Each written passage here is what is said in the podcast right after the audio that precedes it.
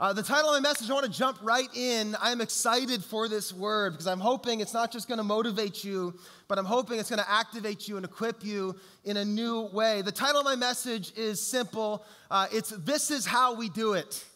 Um, in, in my best 90s Montel Jordan, this is how we do it. Anyway. All right, I'm awake. I'm alive. It's this is how we do it. We started a new series last week called Pray Like Jesus, and it's surrounding a question that the disciples asked Jesus. They've been following him, and they come to him and they say, Teach us how to pray, Jesus. They asked him how to pray. They realized that if we're gonna be like Jesus, we have to learn to pray like Jesus. And so last week we launched into this topic about prayer and looking at the teaching of Jesus surrounding it. And we found out to begin with, Jesus kind of laid the groundwork of what prayer actually is. He gave us kind of the big theological, philosophical framework for us to understand prayer. And we found out that prayer, in its essence, as Jesus puts it, is the mechanism of relationship. That prayer is about relationship with God. We, we looked at one quote from Philip Yancey that said that prayer is keeping company with God that we're responding to God's invitation to be with Him. That what an amazing thought that God actually wants to know you and be with you. And that fundamentally is what prayer is. And next week, we're going to look at what prayer does, what happens when we pray. And that's going to be powerful and exciting, and I hope you come back for that. But today, I want to look specifically at, at how to pray. Jesus isn't just a teacher that waxes eloquent and gives us lofty ideas and big philosophical, theological, and existential and metaphysical ideas for us to wrap our heads around, but doesn't give us any application.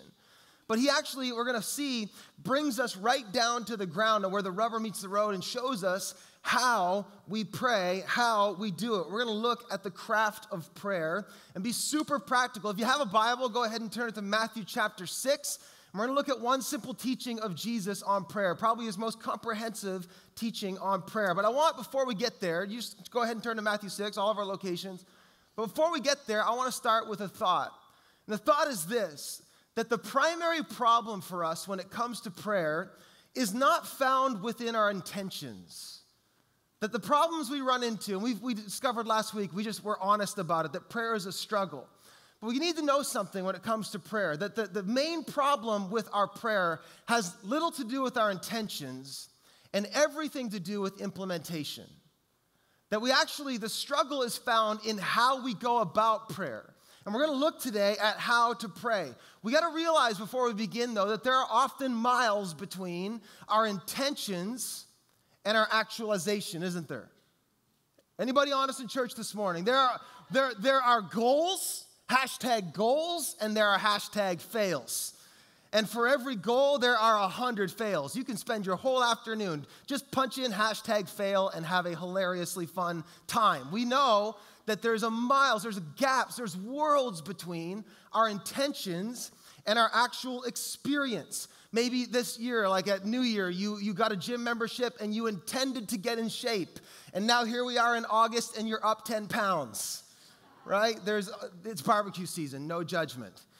Or, or, maybe you, you're like, you know what, this year we're gonna, we're gonna tackle our finances, we're gonna get out of debt, I'm gonna cut up my visas. I, I, I read Dave Ramsey and no more visa and no more debt and no more credit, and, and then you just leased a boat. So, anyway, maybe, maybe you, you had a goal at the start of the year, you're like, I'm gonna read a book a week.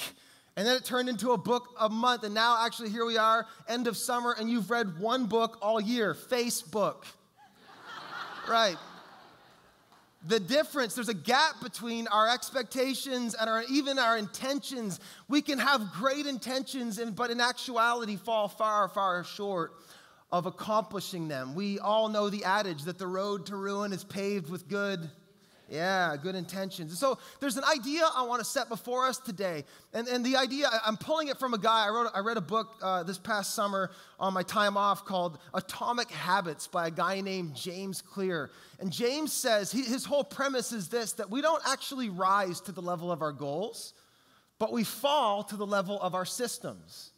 In other words, it's the strategy, it's the system, it's the framework that we implement that accomplishes our goals. You, right now, your life is perfectly built to be getting the results you're getting. And the same goes for our health, it goes for our fitness, it goes for our relationships, it goes for our business dealings, and it goes for prayer. That we don't rise to the level of our goals, we fall to the level of our systems. And how many of you have had great intentions? You'll come to church and you'll hear about the power of prayer and you'll get excited about it. You'll hear someone preach about that, that prayer taps us into God's limitless power. And I, I believe today that we have only scratched the surface of this experience, this life with God. I, I truly believe it. I was thinking about it this week. My life is kind of like how I use my iPhone. That, that my iPhone can do exponentially more than I use it for. I use it for very few things. And it's a similar, a similar concept as it pertains to us following Jesus. I believe that God wants to and can do much more through us and in us and in this region than we even think possible. If we can have great intentions about seeing that happen, and we do, but until we get a great idea about how to implement it, we are going to fall short. It's important that we focus on the plans and the patterns. We know about the potential of prayer. We know that we should pray. We dream even about what would happen if we prayed. But unless we learn to pray, unless we learn how to pray, unless we learn how to utilize the tools that, that Jesus wants to give us, we are going to be limited based on our system, on our approach. And so Jesus knew that, and good news today, he gives us a few handles on how to pray. Matthew 6, if you haven't opened it already, the disciples come to him, they ask him about prayer. He gives them kind of the philosophical hey, prayer is a relationship. God wants to know you. Step through the door. If you didn't see that message, go back and check it out. But now he kind of gets the rubber and the road to connect, and you'll see in Matthew chapter 6, look at starting in verse 5.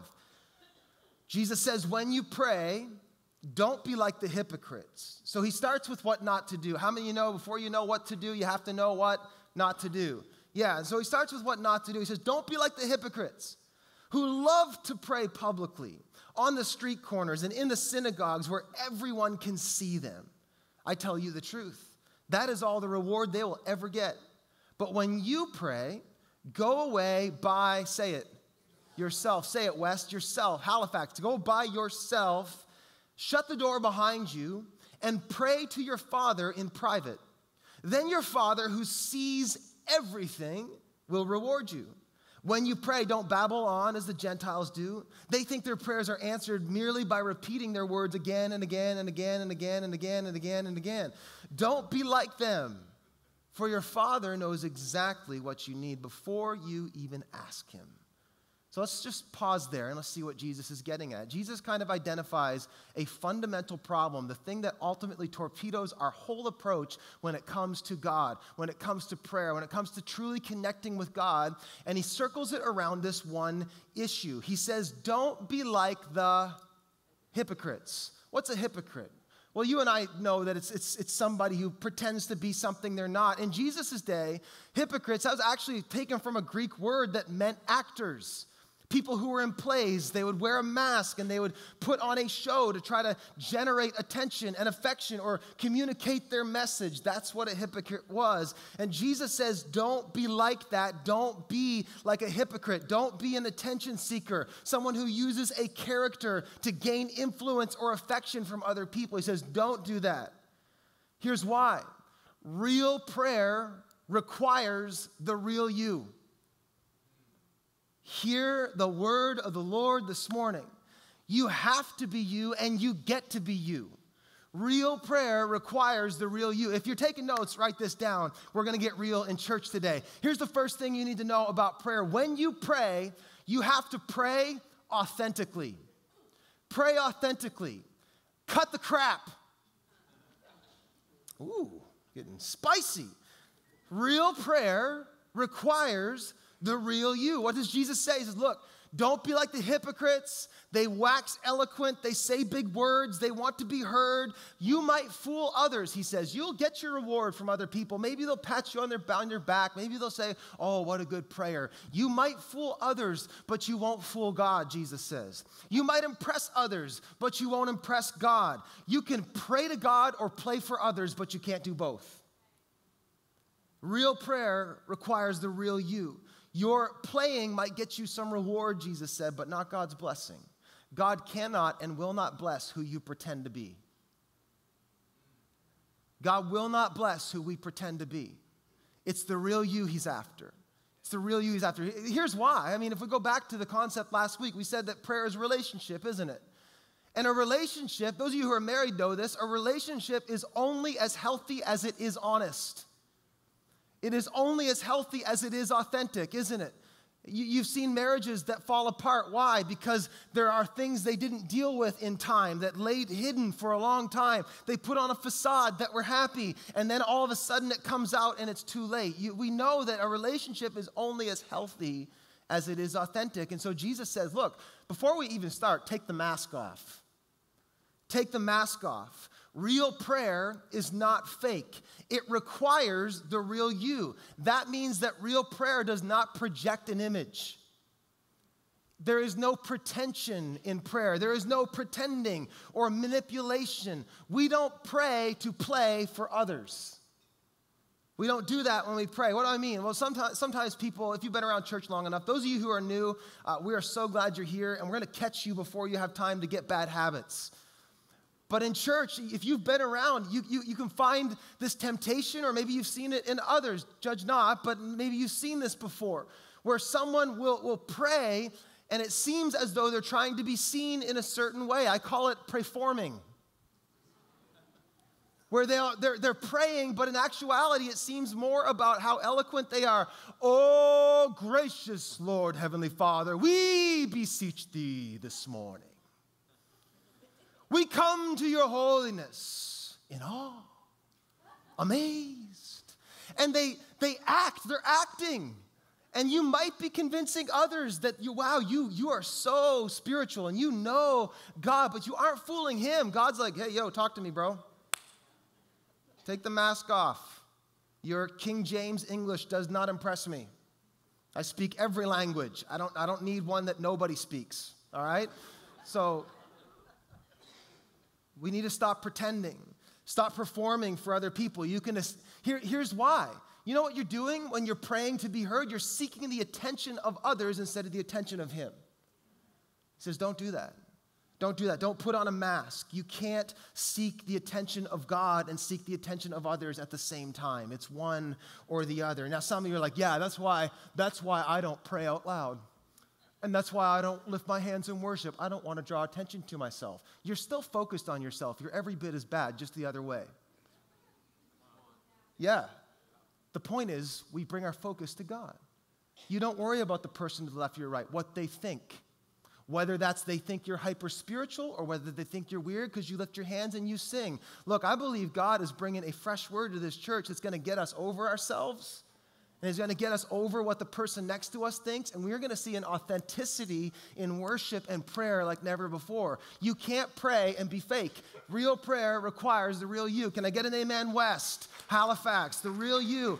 It doesn't, it doesn't project an image, it doesn't posture. This is not the time to sharpen and grind your axe.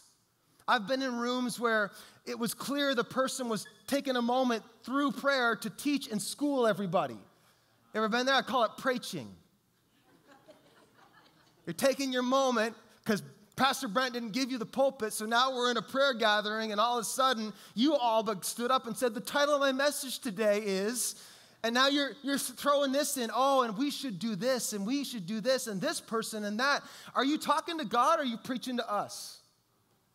So we stop. We don't, we don't project. Look, the church should be the most honest, authentic place in the world. It's ironic. What a, what, a, what a twist of the enemy that the church, you can find hypocrites, you can find people who are so pretentious and they're pretending and they're playing a role. We are the church. We should be the people who, if we boast, it's only in Christ. We're the people who are found blind, but now we see. And that's because of Jesus, not because of us. If we speak and we boast, it's because of the great grace of God. There should be no pretension and posturing in the church. All is level level ground at the foot of the cross. Amen? We should be real. We should be real. It doesn't project. It doesn't project an image out of manipulation. You know what else it doesn't do? It doesn't project an image out of obligation. We don't, we don't pray with uh, projecting an image out of obligation. You, you don't pray to get God off your back. God's not fooled. God's not fooled. I've done that before. Well, I guess I have to pray, right? God, God is not interested. This is a relationship. It's kind of like in, in your marriage. Like, hypothetically, if last week a, a, a, a husband was talking to his wife, and hypothetically, they discussed maybe doing something that night together. And then we, we weren't really sure, we didn't make solid plans. And so, hypothetically, that, that husband went out and made plans to go play basketball with his buddies. And then, hypothetically, later on, they looped back around and had a conversation. And, and the, the wife was a little bit hypothetically ticked off because she thought that we were going to hang out. And then I was like, oh, oh, I mean, hypothetically, my friend. Um, I was like, oh, I'll play, I'll, I'll stay home. She's like, no, go to basketball. You obviously want to do that more than hang out with me, right?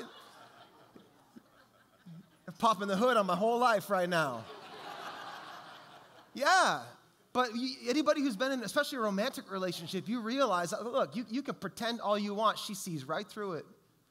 He sees right through it.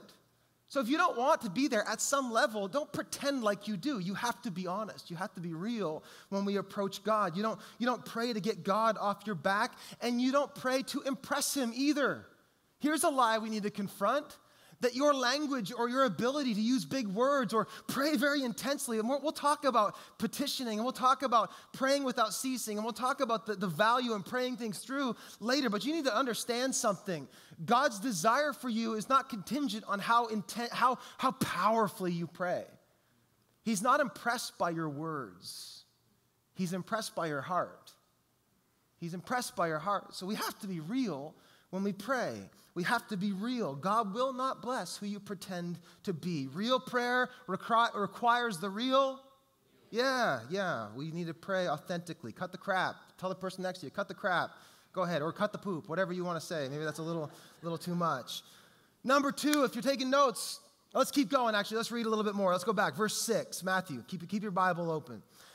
Jesus says, When you pray, when you pray, when you pray, go away by yourself shut the door behind you, and pray to your Father in, say it, private, in private. Verse 9 This then is how you should pray Our Father in heaven, hallowed be your name.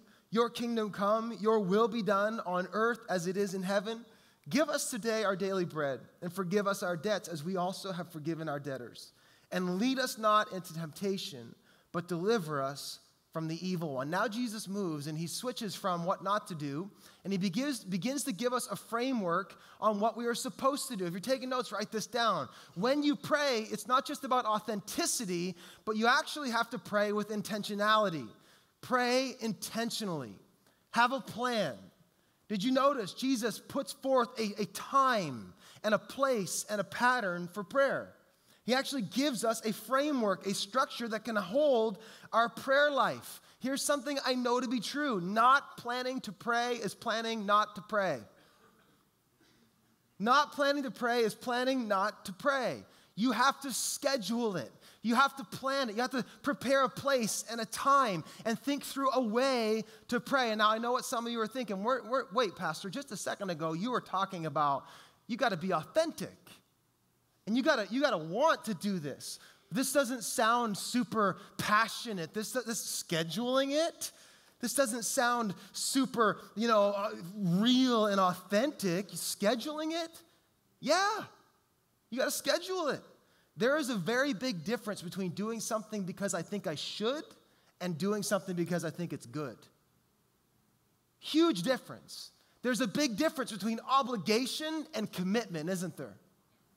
And this is about setting a commitment. It's like in marriage, you have to commit to certain things, you have to schedule certain things. You know what I'm saying?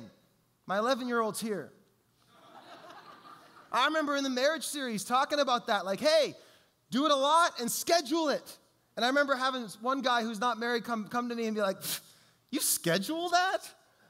I'm like, Heck yeah. He goes, That's not very romantic. That's the most romantic thing in the world. Because you know what? When you get out there and you get married, you know what happens? Kids happen and schedules happen and time and all the stuff goes away. And you know what gets bumped? Not you, that. Ooh, bad choice of words.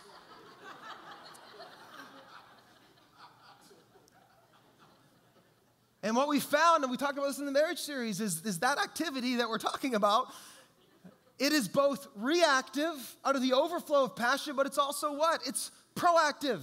It generates passion. It's something that we do to create intimacy, not just the byproduct of it. Prayer is the exact same thing. Prayer is not just reaction to what God is doing or reaction to your life. It's something that creates intimacy. It's, an, it's a habit that we do. It's something that we do that actually initiates and creates those feelings of intimacy. It's, it's, it's a mechanism that we can use. It is both proactive and reactive. This is what Jesus is getting at. Have a time, have a place, have a way in which you do it. The mistake most of us make when it comes to prayer is that we only pray when the mood arises. We only pray when the circumstance presents itself. Usually, it's an emergency. Usually it's because we need something. And Jesus is trying to take us beyond that to become people, creatures of prayer, where we actually have a time and a place. We establish God in a certain way in our lives. That's what he's getting at. Richard Foster, in his book, Celebration of Discipline, great book, little dry, but awesome stuff in it. Look what he says. He says, We must never wait until we feel like praying before we pray. Prayer is like any other work. We may not feel like working, but once we have been at it for a bit, we begin to feel like working. Prayer is the same way. You approach prayer and it creates more. That's what it does. It's proactive, it has the ability to create. So Jesus is saying real prayer isn't just authentic, but it's intentional. It's intentional. You actually have to have a, a time. Did you notice what he said? He said, not if you pray. What did he say? He said, when you pray. This is a daily thing. This is, this is something that you do systematically, rhythmically. This is a part of your regular rhythms of your life when you pray. And then what did he say? He said, Go to a place. He said, withdraw from the world and draw into God. Set a place. Have a chair. Have a corner. Just whatever you do, make sure you know, your soul knows, your mind knows that I'm going to pray. This is where I pray. This is when I pray. And then Jesus gives us a pattern. He shows us how to pray. He gives us an actual pattern. Did you notice it? The Lord's Prayer is not just an incantation, these aren't magic words. He actually gave us a pattern, a framework by which we can pray. It gives us guidelines. It's meant to be a sort of mental, spiritual map for us as we approach God. And Jesus never meant his prayer to be a limit, he meant it to be a launch pad. This was never supposed to be the lid. He never envisioned that you would just blindly pray the Lord's Prayer and not connect actual, real passion and meaning to it. So he says, Our Father in heaven, holy is your name. Your kingdom come, your will be done. What's that? It's worship, it's adoration. We approach him. The Bible says, enter his gates with thanksgiving, enter his courts with praise. Yeah, so we come to him with worship, Jesus says. And then he says, Your kingdom come, will be done on earth as in heaven. Give us this day our daily bread. Forgive us our trespasses as we forgive those who trespass against us. He's talking about confession. He's talking about supplication. He says, Lead us not into temptation, deliver us from the evil one. So he gives us this framework, and uh, uh, pretty well every day I pray the Lord's Prayer with my kids on the way to school, and then in my own time, at my own place, in my own at my own speed, I'll actually go through and I'll I'll pray my worship, and I'll confess to God what I need to confess. I'll thank Him for the many things that I need to make sure, like we just sung in the song uh, 10,000 reasons to bless Him. I'll find reasons to, to thank Him. And then I'll get to my request list. See, most of us make the mistake. We come with our requests and we don't actually engage Him relationally. And so Jesus gives us a pattern. One simple handle I use sometimes is an acronym called ACTS. Anybody ever heard of this one before? I'll actually use this sometimes to help me form my prayers. I'll start out with adoration. I'll, I'll, just spend some time worshiping God. What this does is it sets you and centers you. It reminds you He's God, I'm not. He is great. He sits in the heavens, the earth is His footstool, and anything I approach Him today, He's above. Anything I have on my plate, He's greater than it. And then I'll step into confession. Lots of times, God will reveal to me something that I need to hand over to Him. I'll pray sometimes, like the prayer of David, you know, search my heart, see if there's any wicked way in me, and lead me in the way everlasting. And I'll, I'll just lay those things down. You know how freeing it is once you realize that God, like Jesus says, already knows all the things anyway, you know how freeing it is when you realize I can bring and lay my burdens down, I can lay my dysfunction down every single day? It's so liberating and freeing. So, confession, then I'll spend some time in thanksgiving. Again, what that does is it primes the pump of worship in you. It helps you look back at your testimony and gives you courage and confidence for today. Hey, you know what? He delivered me from the paw of the lion. He delivered me from the paw of the bear. And today he's going to deliver me from the hand of the Philistine or whatever Goliath you have in front of you. Thanksgiving generates that confidence. It generates gratitude. That's what it does. Practice it. And then you move into supplication. That's a fancy word for your requests. The things that are on your heart. This is where we cast our cares on him for he cares for us. And so you spend time. And so Jesus is saying, have a plan, have a pattern, so that when you pray, you pray, you pray through and you pray holistically, that you actually have a map. And you don't have to do this. This is meant to be a guide. It's a launch pad, not a limit. Sometimes I just go through this and it doesn't take me that long. Sometimes it spins and I, never, I don't even get past this. Sometimes the Lord leads me and I just spend extra time just getting right before Him. God can guide you through His Spirit, and the Holy Spirit actually helps us to pray. So Jesus says, have a plan, have a plan, pray intentionally. So pray authentic, authentically. pray authentically, pray intentionally. Number three, if you're taking notes, write this down. I hope this is helping somebody. Pray positionally. Pray positionally. Know your place. And this is crucial. And I just felt the Spirit on this so much. Let me, what do I mean? Look at this. Jesus stresses our approach to God that we get in the right position for our petition. Look what he says. Verse 6 When you pray, go back. Verse 6 When you pray, go away by yourself, shut the door behind you, and pray to your, say it. Say it with some conviction. Father, in private. Then your, say it. Father, who sees everything, will reward you. When you pray, don't babble on as the Gentiles do. They think their prayers are answered by merely repeating words again and again. Don't be like them, for your Oh my goodness, Halifax, help me. Don't be like them, for your, for your Father knows exactly what you need before you ask Him. This then is how you should pray. Our, yes, our Father in heaven, our Father, our Father, our Father, holy is your name. He gives us kind of the two legs on which we stand. And the first leg he accentuates and he, say, he goes out of his way to establish this in our minds. He says it multiple times. You pray to your Father, your Father in heaven. You, you come to your Father. He's saying you approach God as a son. When we pray, we pray as confidently as sons. Confidently as sons in a healthy relationship with a good father.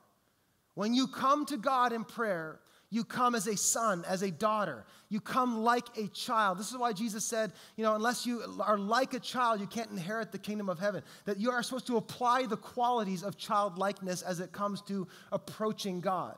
So I was thinking, you know, I have three kids. My daughter's 11, my son Aiden is nine, and I have a little guy who's, who's four. His name's Alex. And my older two are starting to mature and they're starting to get out of some of their childlikeness, but my, my little guy is in peak childishness. Peak.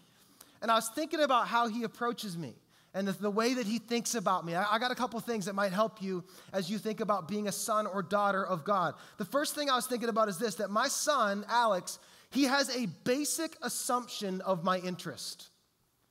He assumes my interest. Not just my interest, but my understanding.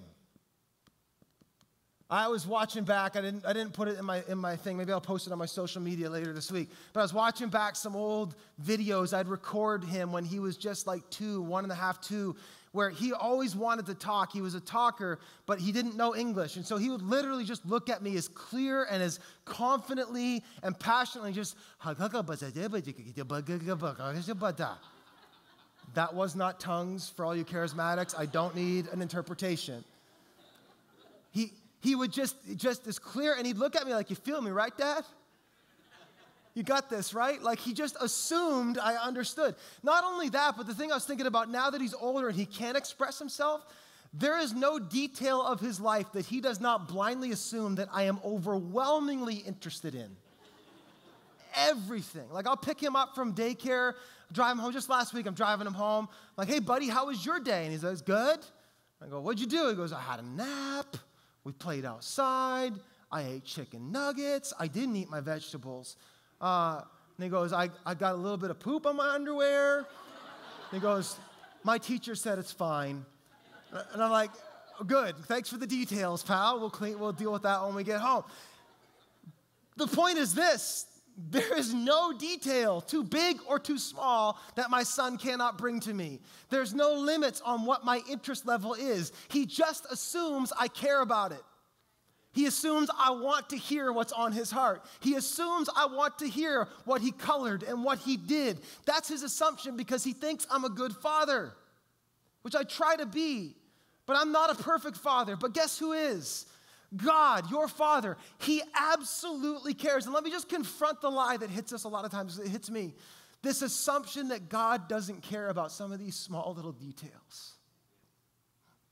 Like one, one of the things that happens as God balloons in your mind, and He should, He's bigger than you think He is. But what can happen is the, the propensity to start to think that, well, He couldn't be concerned about the small things, He's got bigger things to deal with. Anybody ever thought that? Is there music playing? This has happened two weeks in a row.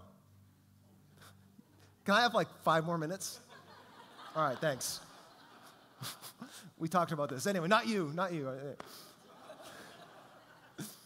I got 14 minutes and seven seconds. I'm going to use them all. All right. There's nothing that God doesn't care about. No details too small. What else? Let's look at, you can, you can come back in like 10 minutes, Aaron, seriously. I'll read a Tim Keller quote and you can come back. Number two, he, my son, is oblivious to the limits of my resource. He believes and is oblivious to the limits of it, and he, he assumes access to my resource.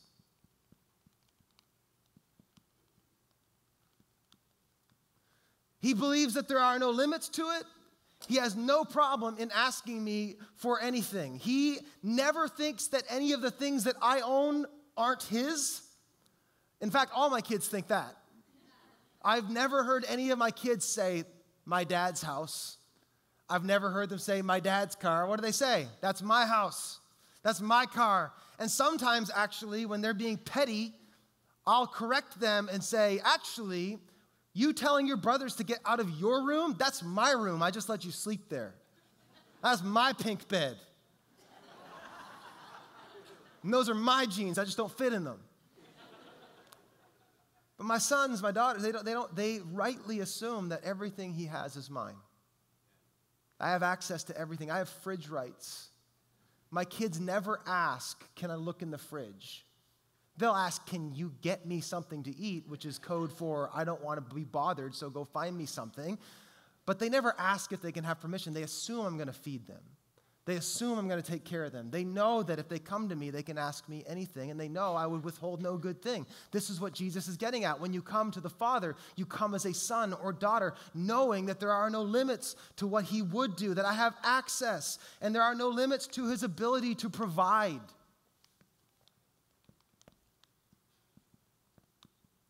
My little guy has no concept of the limits of my wealth. Zero. In his mind, I have every bit as of a, amount of ability to buy him a chocolate bar as I do a bicycle. He'll ask me the exact same way. In his mind, it's just as easy for me to take him to Disney as it is to Sandspit. There's zero difference. Why? Because in his mind, my dad can do it. My dad's got it. My dad pays for everything. And he doesn't understand that his dad does have serious limits on what he's able to do financially or by way of resource. But Jesus is saying, just as the child comes to their father believing there's nothing that he wouldn't or couldn't do for him, how much more will your Father in heaven, who owns the cattle on a thousand hills, not provide for you? He's saying, when you come to him, blindly assume his ability to provide for you. Here's the truth about God there is nothing too big for him. You know what? There's nothing too big. It might be big in your mind, but you need to flush that whole thing out like and be like a child. I've never had my 4-year-old come to me and be like, "Hey dad, look, I know we did that trip and things are probably tight. You had to repair the, the car.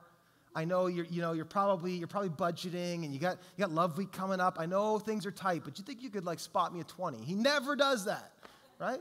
Why? Because he's my son and he, and he comes to me and he asks me like a child. That's what we do. We come to him. We pray like sons, confident as sons. You know what I'm coming to believe and coming to realize? That the key to my whole life is learning to believe and behave like I really am a son of God. The key to my whole life is learning to believe and behave like I really am his child. And Jesus says, when you pray, you come to him as confidently as sons, but as reverently as servants. As reverently as servants. Look what he says. How did he start the Lord's Prayer? He said, first, the first step toward him is what? Sonship. Father in heaven. And then what's he say? He says, Holy is your name. What is that? It's an act of worship. It's an act of surrender. If we had time, we could look at the whole concept of holy. In fact, we did it back in June. Holy is the word we use when there are no other words. Holy is the word for God because he's in his own category. He's high and higher and higher still. That's who he is. And so Jesus is saying, Come to him as confidently as sons, but realize, do not step into his presence flippantly. We aren't entitled children. We don't come into him with a haughty attitude or arrogance. There's no, there's no room for that. We come as humble yet confident children, realizing this is God we're talking about. This is the Ancient of Days. This is the one who is outside of time, who's seated in the heavens, who, who's the earth is his footstool. Like there are no limits to this God. He's the holy, consuming fire. He's the one that you can't even see and live. And Jesus is saying, when you come to him, approach him as a son and yet aware and in awe of his holiness. Not haughty, not arrogant, not spoiled, not entitled. Realize your Father is a great God. So when you pray, Jesus says, we pray fully as sons, and yet we engage this reality that we are servants and he is holy. And so some of you are probably already thinking, well, how then? What business what business do I have to pray? Like what like I, I'm not I just call myself his son like and I realize I'm not holy to be in his holy presence like one of the one of the revelations you should get when you start to really get a picture in your spirit of the real God is to realize how incompatible you are. You know, there's that woe is me, I'm undone, for I've seen the Lord. And so some of you might be thinking, well, well, what, what business do I have praying? Well, here's why you can pray as a son and yet as a holy servant. Here, here's why. We pray in Jesus' name. You pray in Jesus' name. Jesus is the Son of God, and Jesus is the great high priest. And so when we pray, we talked about this a little bit last week about how Jesus is the door. He's the, he's the very one who allows us to engage with God. You don't come and pray to God and stand in your own accomplishments. You don't stand in your abilities. You don't stand in your track record. You stand in the identity of Christ. That's why you can pray and God will listen. That's why you can pray and heaven will move. Not because you're so great because you stand in the righteousness of Christ. You actually stand in that proclamation from God when Jesus was baptized and the Holy Spirit descended upon him. And God said, This is my Son in whom I'm well pleased. When you stand in the identity of Christ and you pray in Jesus' name, you are standing in sonship. You're standing in holiness. So, this is why the Hebrew writer says, So we boldly approach the throne of grace. Not because you deserve it, not because you had a good week, it's because He's great and you stand in His identity. So here, here's the good news. Regardless of what you did or didn't do last week, when you stand in Christ, He hears you. Isn't that amazing? There is never a time if you pray in Jesus' name, if you come in the name of Jesus, there's never a time where you can't access Him because your access is not based on your performance, it's based on His performance. That's such good news. So there's never a time you can't pray boldly. There's never a time you can't pray as confident as a son, realizing you can, you, you, you, you stand as a holy servant in the identity of the great high priest. That's, that's really good news. We pray as confidently as sons. Praying in the name of Jesus is not just some cute way we end our prayers. Can I just help, with, help us with that? I know we, we, we get caught in rote sort of repetitiveness in church, and we can easily just say things and forget the meaning. It's possible to pray the Lord's Prayer and it just becomes some kind of thing we recite and not connect to it. We do that with Jesus' name all the time, we, and we pray in Jesus' name, amen. That's not what it was ever meant to be. To pray in Jesus' name is about aligning ourselves with that reality. It's about standing in his identity. Tim Keller said it like this. Tim Keller said it like this. To pray in Jesus' name means to come to God in prayer, consciously trusting in Christ for our salvation and acceptance, and not relying on our own credibility or record. That's what it means to pray in Jesus' name. It's to come to Him, not relying on our own credibility or effort. To pray in Jesus' name is essentially to reground our relationship with God in the saving work of Jesus over and over again. It also means to recognize your status as a child of God, regardless of your inner state. This is what it means to pray in Jesus' name. So every time you pray in Jesus' name, you are in faith saying, I know I am who you say I am. I know you'll do what you say you'll do. In Jesus' name, that's what you're doing. You pray in Jesus' name as confidently as sons. We pray not confident in our ability, confident in His ability, not confident in our goodness, confident in His goodness, not confident in our works, confident in His works. That's what it means to stand in Christ. Can I get an amen? So we pray authentically, we pray intentionally, we pray positionally. Here's the last thought, and I'm gonna, I'm gonna pray and wrap up, and we'll be, we'll be done. I hope this activates you this week. When you pray, pray continually. Never stop. Never stop. Prayer is not a one time event, it's an ongoing conversation. Prayer is not just something, yes, you need a place and you need a time, but the mistake we make is leaving God in the secret place, not bringing the secret place with us. We actually have to go in the presence of God. Never stop praying. This is why, over and over, if you look at the writings of Paul, Paul said in Romans 12, rejoice in hope, be patient in tribulation, and be constant in prayer. What's constant mean? Never stop. Never stop.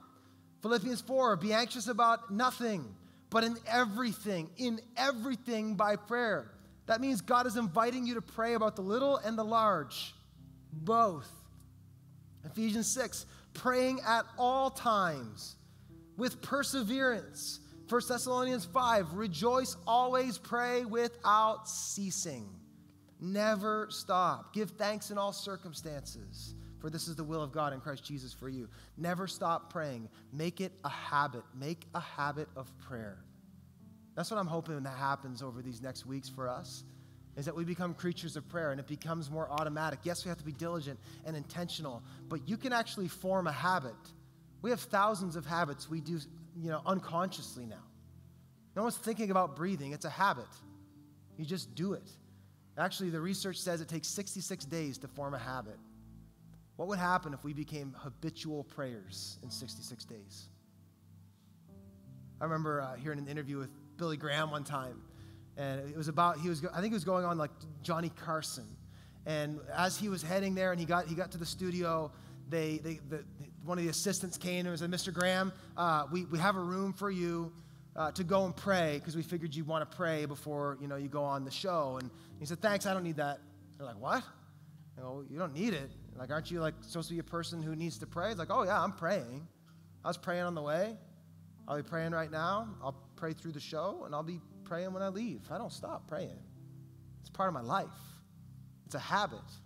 And here's what I'm convinced of when habit becomes, when prayer becomes our habit, the impossible becomes our lifestyle. We'll start seeing God do amazing things. And that's my hope for us as a church like that we could be creatures of prayer. Like, I, I, really believe we're just scratching the surface of what God can and will do in this region. But I'll tell you what, we can talk about revival all day long, but until we get down and contend for it and we become creatures of prayer, nothing's happening.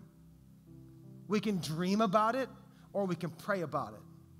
We can be anxious about things or we can pray about it. We need to be creatures of prayer. Never stop praying. When prayer becomes our habit, impossibility becomes our lifestyle. Let's stand and let's pray. Father, thank you today for your word.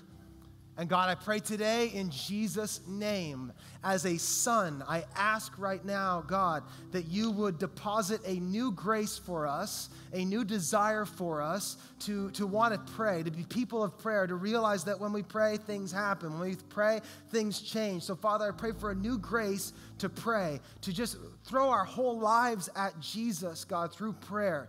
But God, I ask in Jesus' name for strategies, for, for mental maps, for, for plans, for systems that are going to actually enable us to be people of prayer. So, Father, I pray for each, each schedule here and in Halifax and in the West Side, God, or watching online. God, I pray you give us wisdom and discipline to be able to give you your rightful place. God, to be able to give you a time and a space, Lord. Would you help us to pray? Teach us to pray, God, and we believe that when we do, things will change. We thank you for this invitation. Lord, I pray for the one here today who they realize they've been wearing masks. God, I, I pray today in Jesus' name that they would have just the courage and the grace to remove the mask and to come to you just as they are.